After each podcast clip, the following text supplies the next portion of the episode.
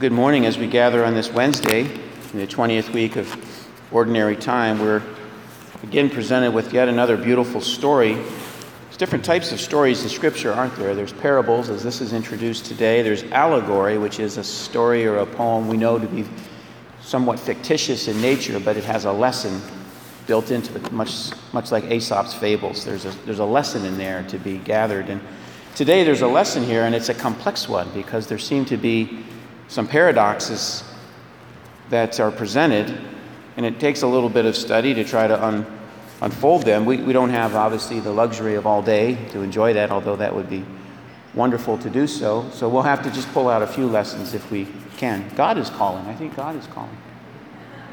Holy Spirit. Holy Spirit. Those listening remotely didn't hear that phone. It's okay. We start with Ezekiel, though. The architects of our lectionary always give us a foundation that then has a segue into the gospel. It's a beautiful way of opening up uh, a lesson that may be available to us. And here we are in the 36th chapter of Ezekiel today.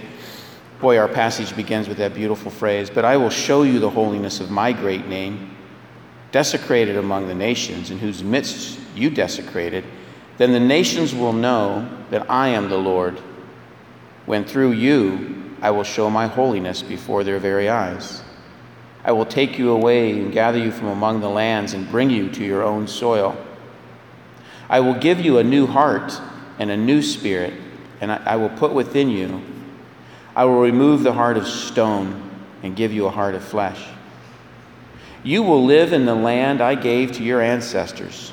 You will be my people, and I will be your God oracle of the Lord. That is a, that is a statement of truth from the Creator God. And so it is today, isn't it? That the people of God are given a land, and they, our ancestors in the faith, those of the Jewish faith, now live today in Israel and have that land restored to them. That was an ancestral home given to them. And there they reside today, praise God. And it's likewise our case, is that we are given a home, but our our eternal home is not here on earth. Our eternal home is that with God and the angels and saints, with our Lord and Savior in heaven.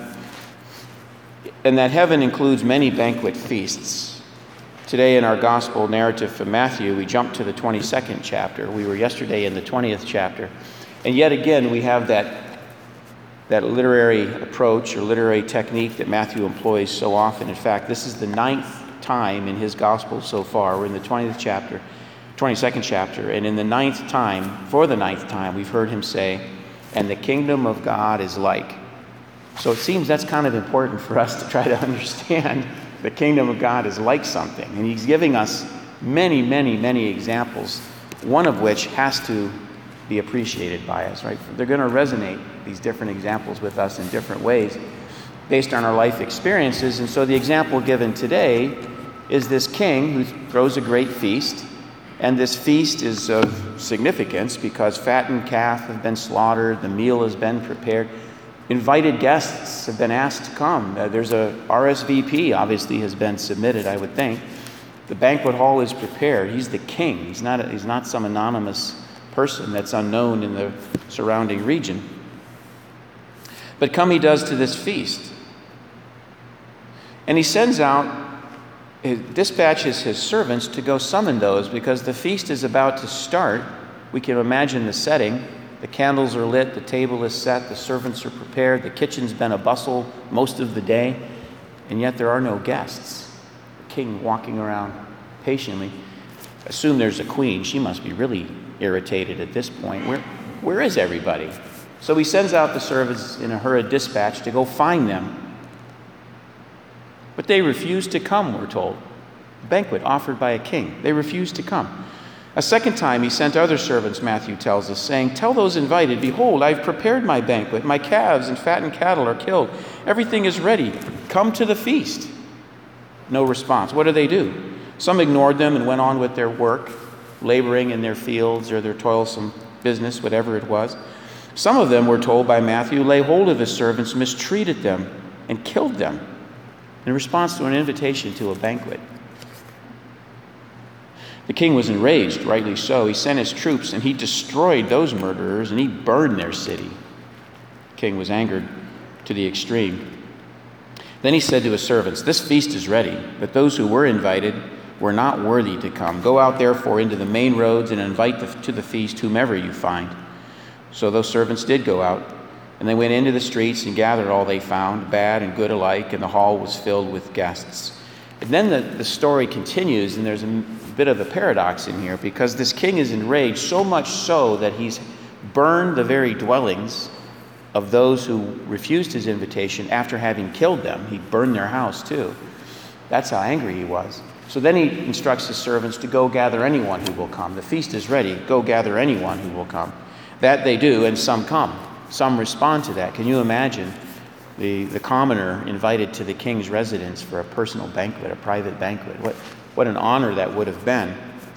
But then we're told there's one among them the king notices. The king enters the banquet hall. Matthew gives us this detail. And he says to his attendants, Who is this man? He sees him. This one is not in the proper garment, the wedding garment. This would have been the appropriate, probably a white tunic would have been worn to this feast. This one is without. Well, this person may not have had a tunic. And perhaps the lesson we take from Matthew is that all of us, everyone, is invited to this banquet. All of us are invited to this banquet. But this one in particular didn't take on any change in their life. Perhaps that's what this white outer garment would have represented. For us, it's the white garment of baptism, isn't it? It's the white garment of baptism where we make a promise to believe in the Lord Jesus Christ, to receive into us the gift of the Holy Spirit, to have that heart of stone, from Ezekiel's telling, transformed into this heart of flesh, a, a, a heart that's infused with the presence and the Spirit of Christ into our heart and soul.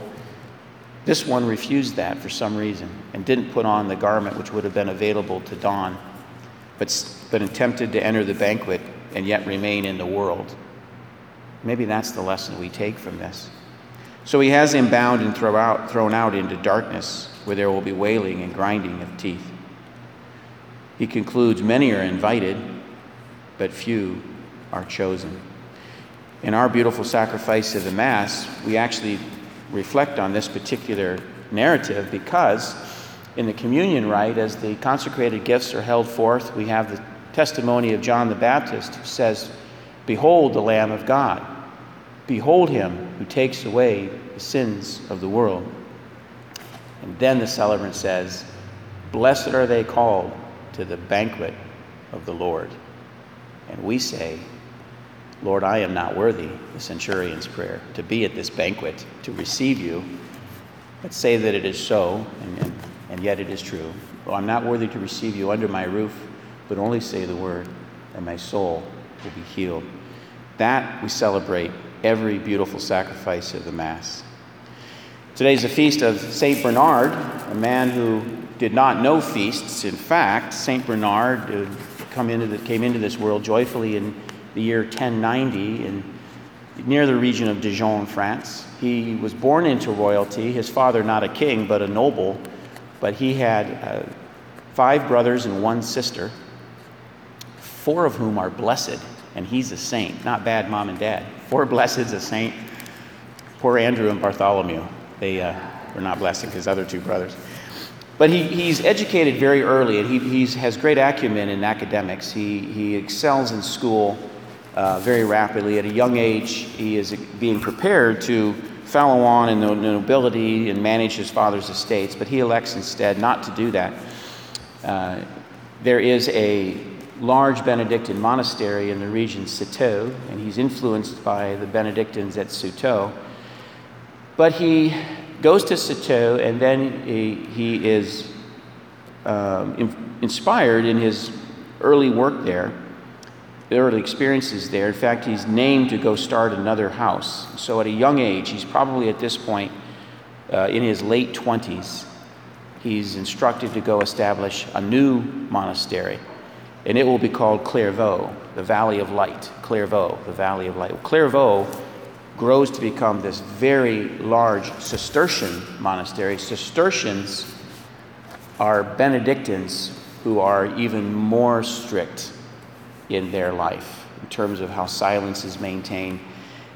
We're told in the history of, of Bernard that his, his early house, this Clairvaux that was formed, they would eat basically cold barley malt. That was what they had to eat. They, they didn't have much. They lived very hard early on.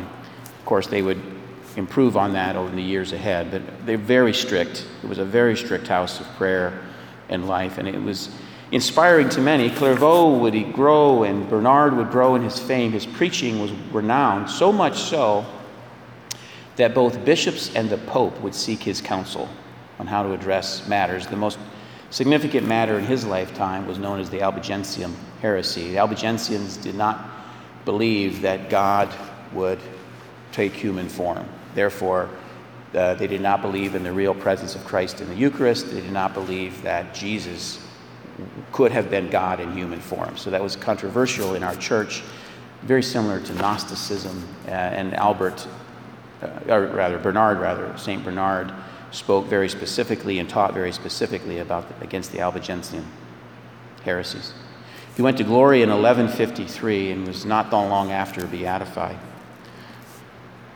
He knew the truth of the kingdom, he knew the truth of the banquet. So on this day, as we go forward in joy, let us come to the banquet, knowing that we've responded to the invitation, knowing that that invitation is for all. And it's our role and responsibility to be like those good servants of our Lord, go out into the world and invite all we meet to the banquet of our Savior. St. Bernard, pray for us.